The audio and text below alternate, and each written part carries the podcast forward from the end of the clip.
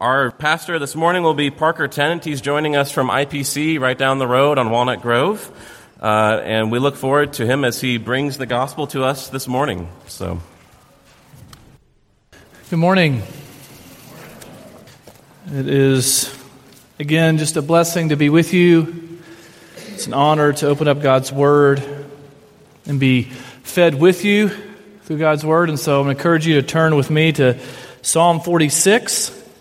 I think it's there in your bulletin on page 12. So, this is God's Word for us this morning, and this is a psalm, a song for God's people to sing. And the Psalms are unique. They really speak to our experience as human beings living in this world. The psalmist here, Alamoth, mentions earth five times. So he's talking about what it's like to live and be present in this place. And so let's hear God's word. And then I'll pray for us and we'll jump right in. Psalm 46 God is our refuge and strength, a very present help in trouble.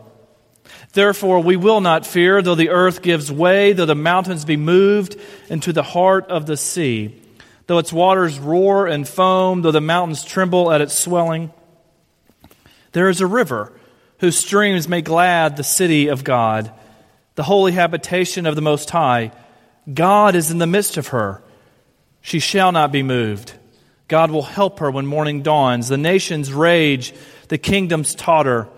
He utters his voice, the earth melts. The Lord of hosts is with us, the God of Jacob, our fortress. Come, behold the works of the Lord, how he has brought desolations on the earth. He makes war cease to the end of the earth. He breaks the bow and shatters the spear. He burns the chariots with fire. Be still and know that I am God. I will be exalted among the nations, I will be exalted in the earth. The Lord of hosts is with us, the God of Jacob is our fortress. This is the word of the Lord. Let's pray together. Lord God, we do bow our heads,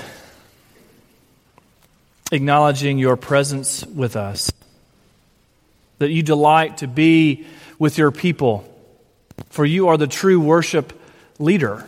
You are guiding our hearts. You are uniting us together as a congregation this morning to worship you. And we know from your word it's never a good thing to presume your presence, and so we ask by your grace that you would invade this place. Not only this space, but you invade all of our hearts this morning, that we would know that your presence is with us. Sure, we know theologically that you are omnipresent, but we want to know and feel your presence. We want to sense your presence with us. And so, would you, by grace, open all of our hearts to know and to experience your presence with us this morning as we look at your word? For we ask this in Christ's name. Amen. I want to start off this morning by asking you a question. Maybe a question that you've asked yourself before. It's a question that I'm sure lots of ink has been spilled over, and that is this What, is it, what does it mean to be human? What does it mean to be a human? In 2015, Bill Gates, the founder of Microsoft, was puzzled by this question, and so he created this competition. Who could answer that question the best? What does it mean to be human? And he himself made an entry, and listen to what he said. Humans are incredibly unique, and we can see that by the environment we built, the things we've invented, other animals learn, other animals are social, but we become so deeply social and learned how to pass knowledge on from generation to generation. Initially verbally, then in written form, and now we have the digital revolution.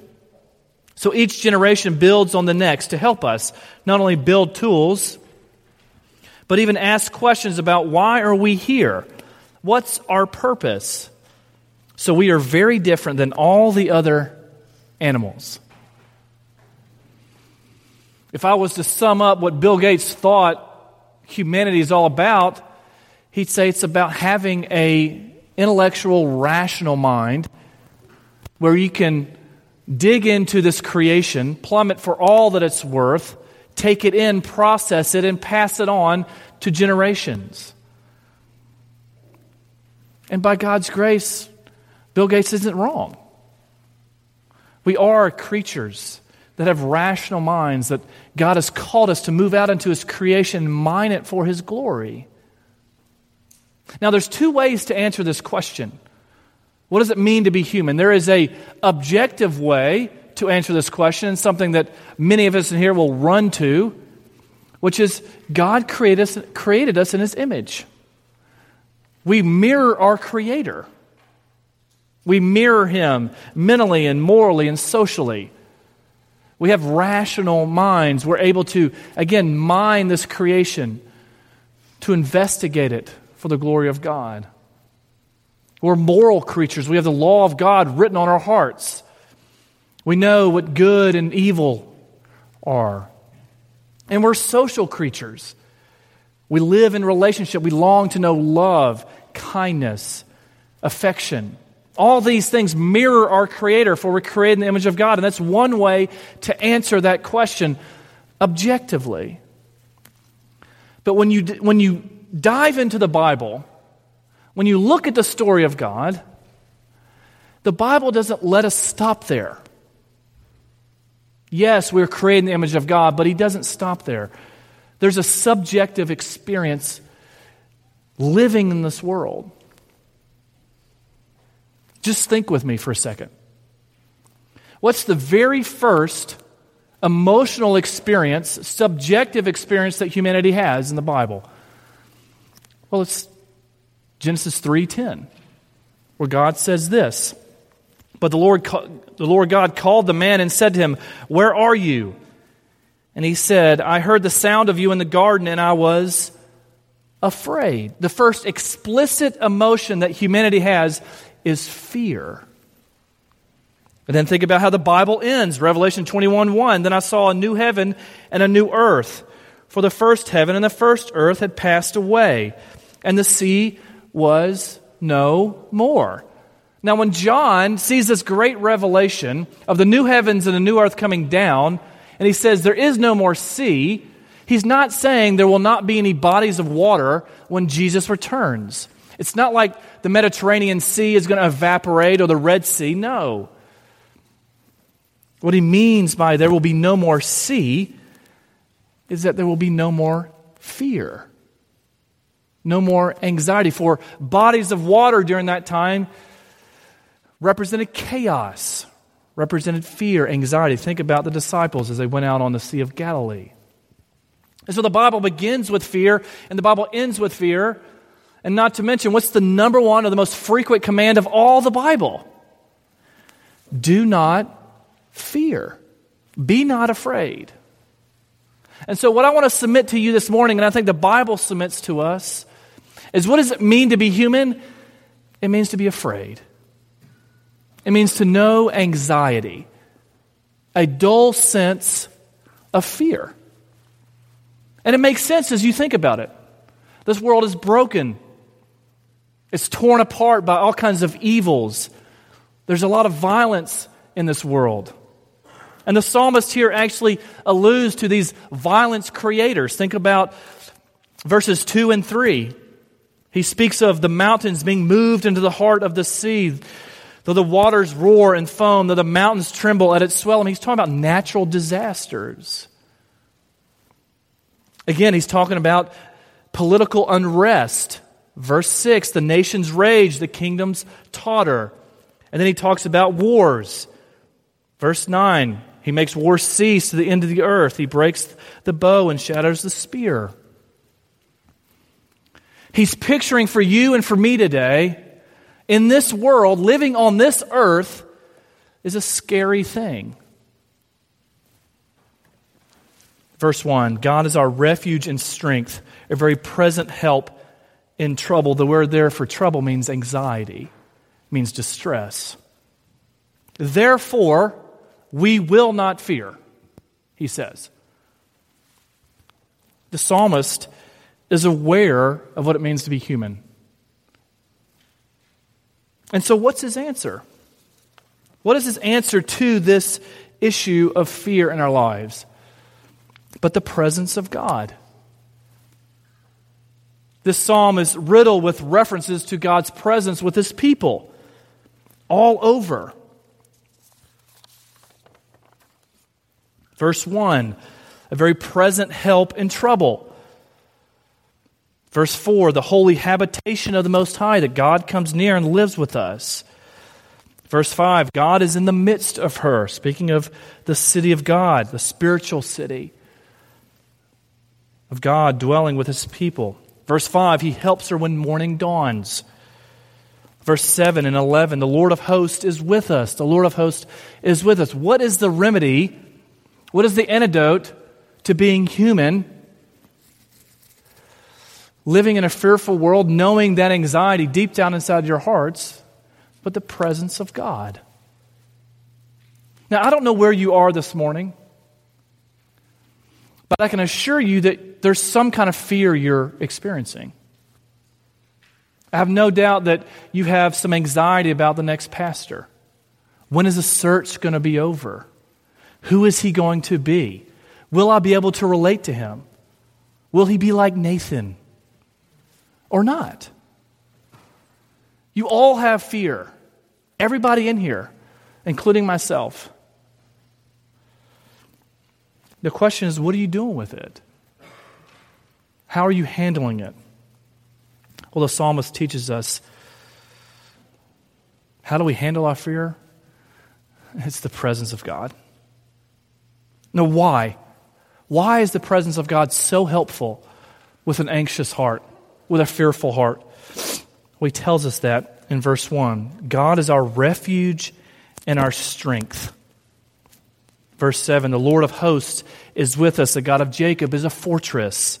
Verse 11, the Lord of hosts is with us. The God of Jacob is a fortress. Those words there for God being a fortress and God being a refuge are very similar words, meaning the same exact thing, which is God is a shelter. God is a, a safe place for you and for me in a very scary, anxious filled world.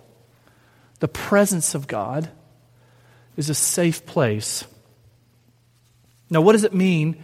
What is a safe place? That's kind of a vague term.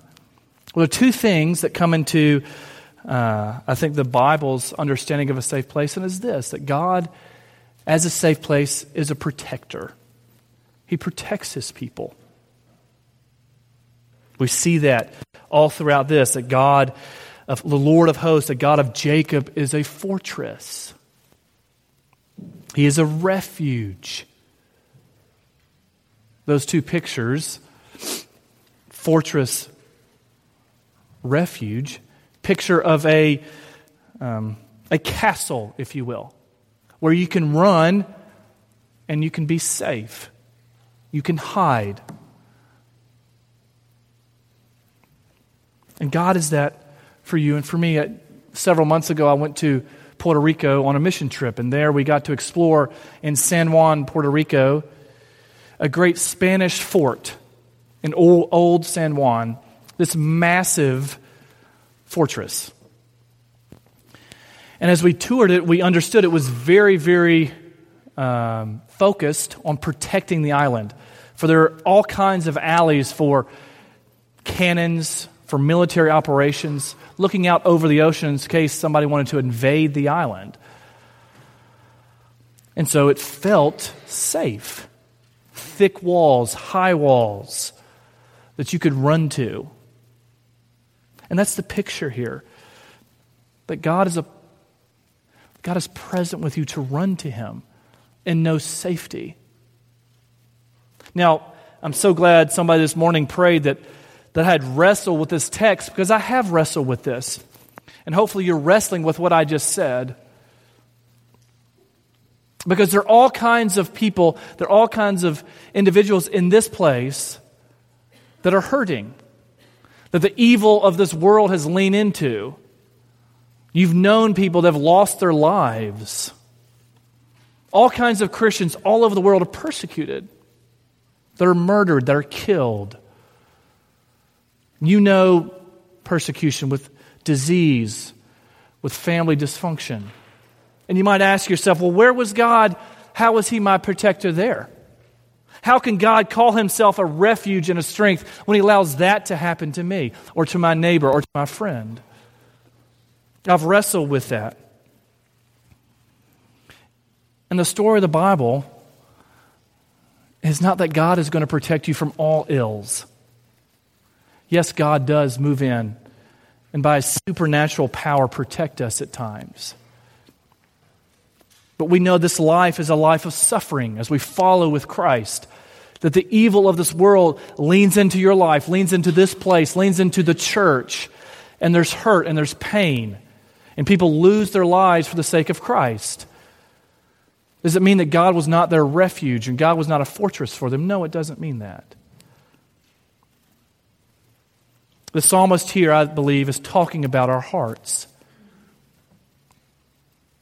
That God is always a safe place to take your heart, to take yourself, to take your humanity, to take who, to take who you are and all of your mess and all of your characteristics and all of your story, you can take it to Him and be safe.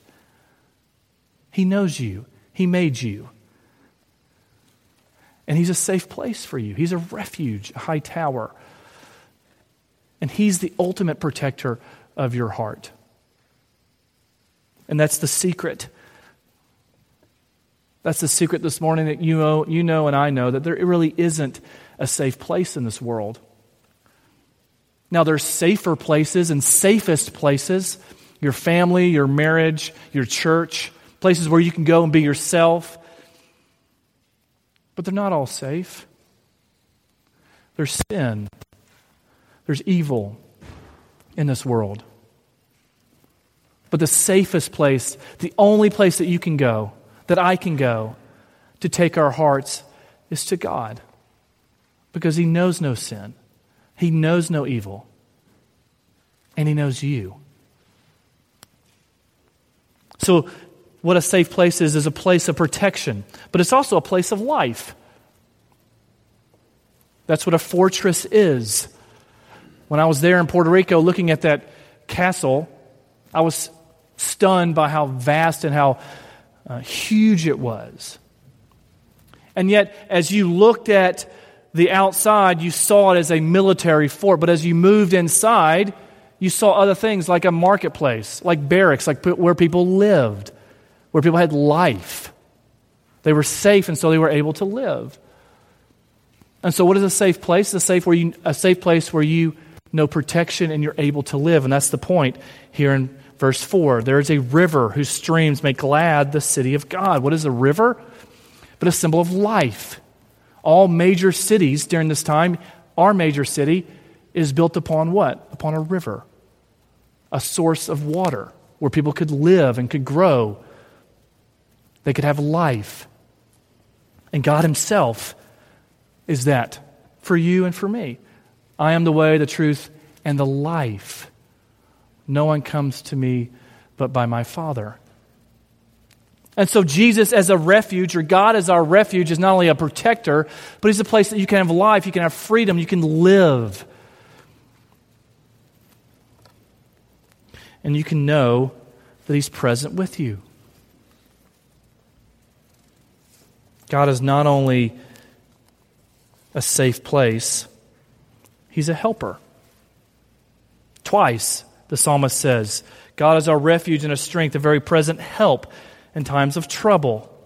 Verse 3 God in the midst of her, she shall not be moved. God will help her when the morning dawns. This sense of having an assistant. That's what the word means there. To have something that follows you around, that's there, that's near you. Where it says a very present help in trouble, that, that's a difficult Hebrew word to, to translate, but it basically means able to be found, easily found. And God is easily found in your life. You don't have to search out for Him, He's right there. as a help, as an assistant. whenever you find yourself, God is there. You never have to ask, where I, I, well, I wish God was with me. Where was God when I needed him? You never have to ask that because he's there. He's present with you. He is a help. Couple of weeks ago, I had some miraculous spiritual event happen in my household. Uh, I came home one afternoon and my son had a basketball game that night and he had lost his shorts. We couldn't find his basketball shorts. We had his jerseys, but not his shorts. And so the whole family, all six of us, searched the whole house to find his shorts. And we thought they would be near the dirty clothes bin. Uh, he told us that's where he put them. Well, they weren't there. And the dirty clothes bin is in my closet, so I went in and out of my closet, I don't know how many times, taking everything out, putting everything back in. We searched the whole house, every one of us, my three year old all the way up to me, looking for these shorts. And they're not hard to find, they're bright purple. So, thinking about this sermon, I, I prayed, God, you said that you are a very present help in trouble. We're feeling anxiety and stress. Uh, we need some help. Can you help us find these shorts? And so I went into the kitchen and started making dinner, peanut butter and jellies. And then, not three minutes after I had started making dinner, I hear my wife screaming, Parker, Parker, everybody come in here right now. And we go into my bedroom, into my closet, to the dirty clothes bin, and there are the shorts laying over the top of the dirty clothes bin. I had looked in that closet and in that dirty clothes bin, I don't know, six times, and I didn't find them. And of course, what do we do in a cynical, doubtful way? Ask every one of our children who did this. was it you? Was it you? Was it you? And they're all, no, no, no, it wasn't us. And I believe that. It wasn't any of them. I think it was God. I believe it was God that helped us find these purple shorts. Now, if God is willing to help, if God is willing to be present with me and my family to find some basketball shorts, how much more is He a help for you in the greatest needs of your heart? The needs to know that you matter and that you belong and that you have a place. God is present as a help, as an assistant. So, why is it important in a fearful world to know the presence of God? Because He's safe and He's a help. But how do we experience that? How do we experience God? That's good to know. But how do I know that? How do I experience that? Well, the two commands of this psalm. Verse 8 Come and behold the works of the Lord, how he has brought desolations on the earth, how he has made wars to the end of the earth, how he breaks the bow and shatters the spear, he burns the chariots with fire the psalmist says, Behold the works of the Lord. And he breaks the bow and shatters the spear. He burns the chariots with fire. And he burns the, sorry, he burns the chariots with fire. What is he referencing? Does that recall anything for you? How about the Exodus? How about the great salvific event in all the Old Testament where God shows up is present with his people and said, I will redeem you. I will rescue you. I will bring you out from the oppression and the slavery of the Egyptians. Exodus 14 13. Fear not, stand firm, and see the salvation of the Lord, which he will work for you today. For the Egyptians whom you see today, you shall never see again. The Lord will fight for you, and you have only to be silent, God tells Moses. Come and behold the works of the Lord. That God has come near to you, has come near to this place on a mission to save us. And we know the Exodus is just a picture, a shadow of the great redemption, where the Messiah shows up, where Jesus comes near, takes on flesh. God dwells among us in our presence, knows the sin and misery and the evil of this world and there he gets accused of injustices and by some kangaroo court is sent to a cross to die and to pay the penalty for you and for me, to bear the curses of the law,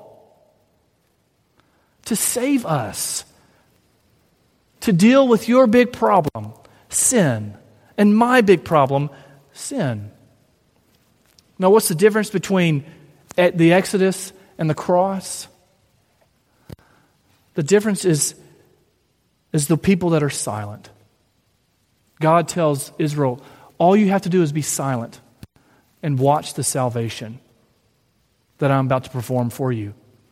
But on the cross, it's not God's people that are silent, it's Him. As His Son cries out, My God, my God, why have you forsaken me? And the voice that he had heard his whole life, that affirmed him, that knew him, was silent.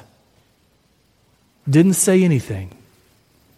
And all he did was pour out his wrath and his justice upon his son and crushed him on the cross for salvation, for your salvation and for my salvation.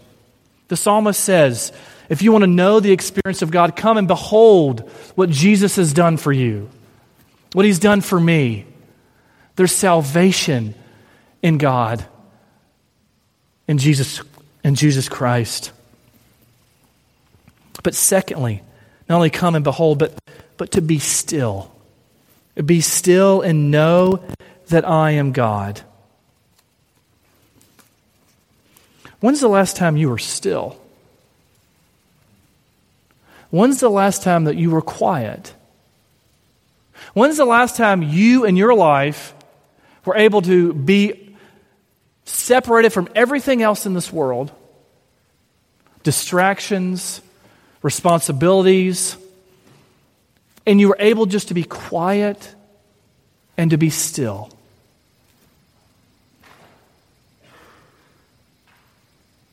When was the last time you experienced that?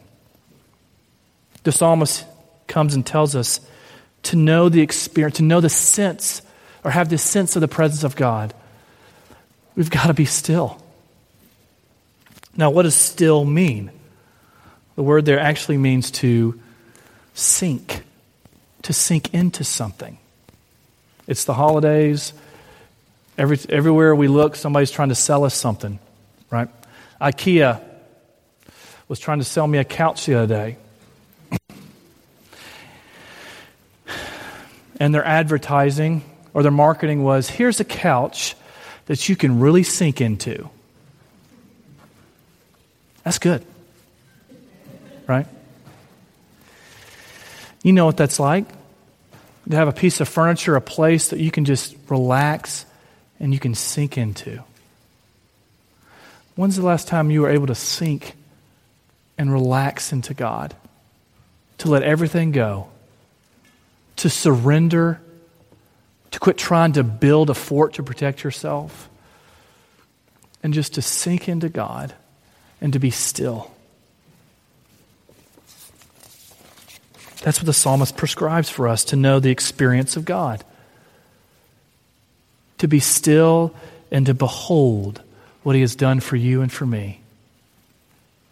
Now, what keeps us from being still? I'm guessing when I asked you that question, maybe some of you said, well, this morning. But I'm guessing some of you said, never. I can't remember the last time I was still. Maybe we can't be still because of responsibilities, because of stage of life with children, because of job.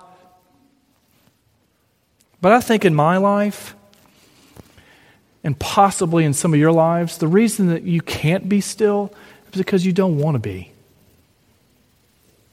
You're afraid. You're afraid to be still with yourself because it's going to be too painful, too hard. To be still and to give your heart to God and to sink into Him. When's the last time you cried? When's the last time you just let it all go before God? Iris DeMent wrote a famous song called No Time to Cry. And she says this The rooster started crowing when they carried dad away. There beside my mother in the living room, I stood with my brothers and my sisters, knowing dad was gone for good. Well, I stayed at home just long enough to lay him in the ground, and then I caught a plane to, sh- caught a plane to do a show in North in Detroit town. Because I'm older now, I have got no time to cry. I've got no time to look back. I've got no time to see the pieces of my heart that have been ripped away from me. And if the feeling starts to coming, I've learned to stop them fast because I don't know if I let them go, they might not pass. And there's just so many people trying to get me on the phone, and there's bills to pay and songs to play and, and a house to make a home. I guess I'm older now, and I've got no time to cry. Now I sit down on the sofa and I watch the evening news. There's half a dozen tragedies from which to pick and choose. The baby that was missing was found in the ditch today, and their bodies flying and people dying not so far away. And I'll take a beer from the refrigerator and go sit out on the, on the yard, and with a cold one in my hand, swallow hard. Because I'm older now, I've got no time to cry. You hear what she's saying? She doesn't want to be still. She doesn't want to be present with herself. She doesn't want to be there because it's too painful, it's too hard. If I let it all go, I'm not sure it'll pass. I don't know what's happening in your life today. I don't know what God has done in your life this week or even right now.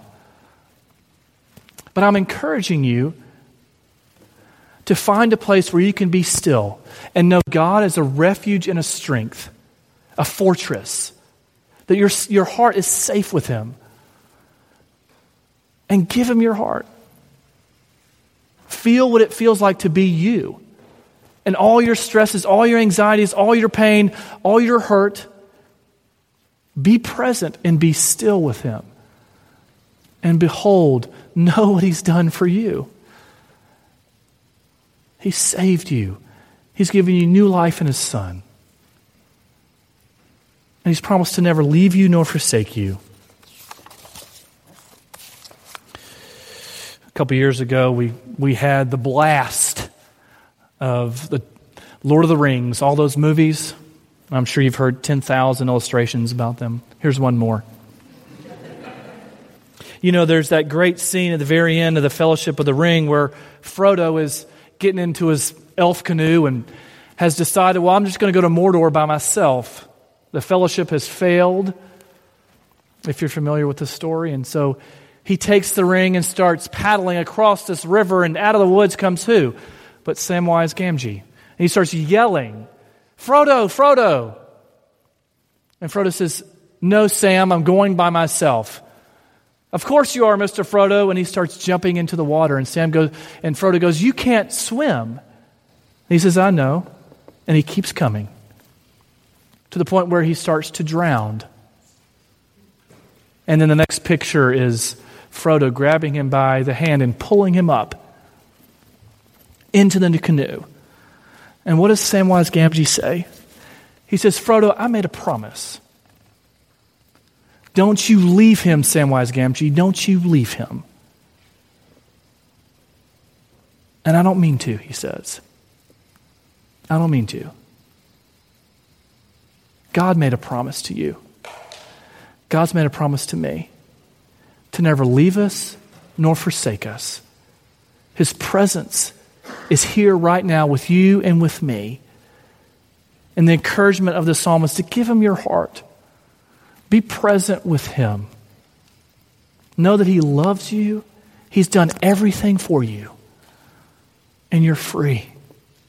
You're free in Jesus Christ to be yourself, to feel what you need to feel and be present with him. And to know that He loves you, He cherishes you. You're His child. And He's never going to leave you, and He's never going to forsake you. Let's pray. Father, we, we do thank you that you are a God of promise to never leave us nor forsake us. You came near in your Son, the Lord Jesus Christ, to do for us what we couldn't do for ourselves, to give us new life to die upon the cross for our sins, to go into the grave and to rise again, to defeat all our enemies, that we might know you, that we might know your presence, that we might know that you're a refuge, a fortress, a safe place, that we can bring not just our minds and our bodies, but all that we are. In Christ's name, amen.